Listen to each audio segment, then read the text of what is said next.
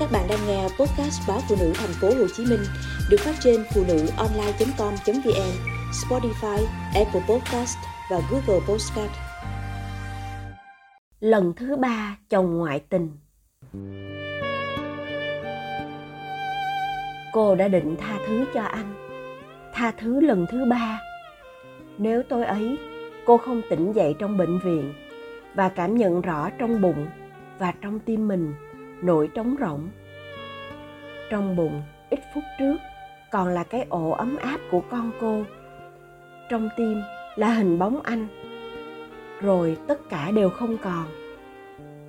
Người điều dưỡng nhắc rằng túi sách, điện thoại của cô được đặt ở đầu giường. Cô mở thử túi, bóp, tiền, đồ đạc giấy tờ còn nguyên. Lúc cô ngã, những người đi đường tốt bụng đã đưa cô vào viện.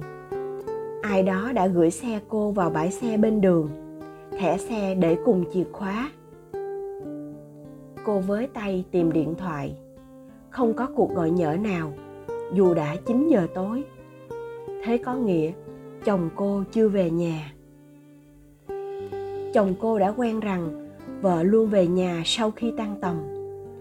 Cô không thích la cà quán xá hay mua sắm nếu có việc phải đi đâu đó, cô sẽ nhắn anh từ chiều. Tất cả đã thành thói quen. Quen đến nỗi anh không buồn để ý gì tới cô, ngay cả khi cô đang mang bầu. Cách đây hai hôm, lần thứ ba, cô thấy anh tay trong tay với một cô gái. Họ cùng nhau vào quán cà phê. Cô gái này đẹp hơn cô thứ hai anh dính vào và cũng trẻ trung hơn người đàn bà thứ nhất, anh say nắng. Có thể ai đó sẽ nói cô hiểu nhầm, nhưng làm sao mà lầm được? Có khi nào một người đàn ông có vợ, lại đầu mày cúi mắt và nắm tay một người con gái không chút liên quan? Sau ít phút nhìn thật kỹ, biết mắt mình không hoa và nhớ thật kỹ tên quán, cô chạy xe về nhà tối ấy, cô định nói chuyện với anh. Nhưng anh báo phải đi công tác, trưa hôm sau mới về. Cô cũng thôi, không hỏi anh đi đâu. Hỏi để làm gì, khi câu trả lời có cũng như không. Vì cô không phân biệt được câu nào thật, câu nào dối trá. Cô nhớ người đàn bà đầu tiên mà anh qua lại. Đó là bạn học cũ của anh. Tất nhiên chị cũng có gia đình.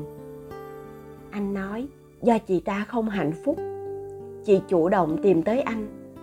Và anh là bạn, nên không thể ngó lơ. Chuyện gian díu của họ vỡ lỡ anh ra sức thanh minh. Cô đã tin và nghĩ rằng anh sẽ chấm dứt. Vì trước mắt, anh còn đường dài muốn đi cùng cô. Nhưng cùng lúc đó, chị ta lại phân bua với cô khác hẳn rằng chị ta không hạnh phúc bên chồng thật. Nhưng do anh biết, nên chủ động tìm đến. Anh bày tỏ tình cảm, rằng chị ta mới là tình đầu. Rằng anh đã yêu thầm chị từ xưa, nên không đành lòng nhìn chị buồn bã, đau đớn. Lúc yếu lòng, chị đã sa ngã trong sự quan tâm, săn sóc của anh.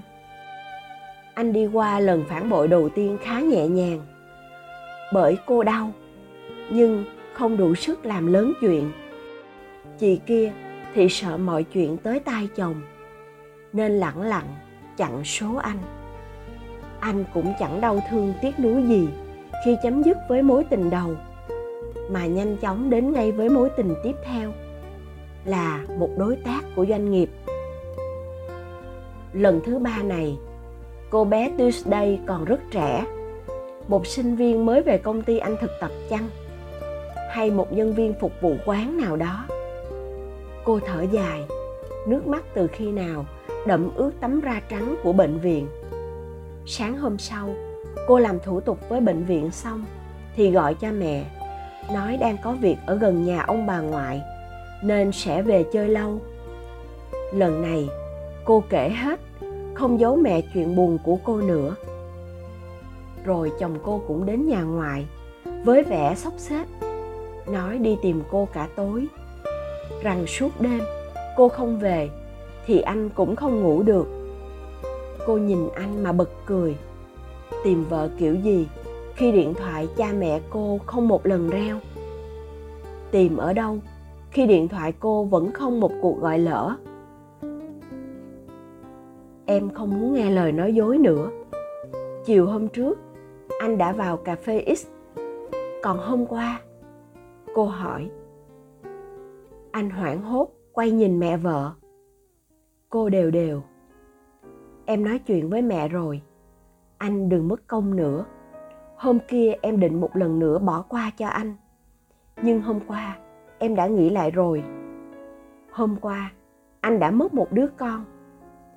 Và lần này, không còn đường cho anh quay lại đâu. Cô đi vào trong mặc kệ chồng ngồi phòng khách, cũng chẳng để ý anh có chút ân hận nào không? Cô chỉ bận tâm nghĩ cách xin nghỉ làm ít hôm, trước mắt phải dưỡng sức cho khỏe, rồi lo liệu xem chặng đường phía trước sẽ bước một mình thế nào.